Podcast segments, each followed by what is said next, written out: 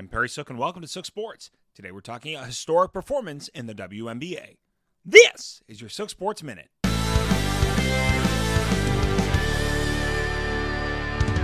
Thrice as nice. Sabrina Ionescu has made history. In last night's game against the Las Vegas Aces, the star point guard notched a 31, 13, 10 triple double, the highest scoring triple double in WNBA history. The former Oregon Duck is already the NCAA leader in career triple doubles, which added to her case to go first overall in the 2020 draft to the Liberty. After being sidelined for the most of the 2020 season with an ankle injury, Sabrina is really coming into form. This is Sabrina's second triple double of the year, and she will participate in her first All Star game this weekend. Congratulations, Sabrina. This is your Sook Sports Minute.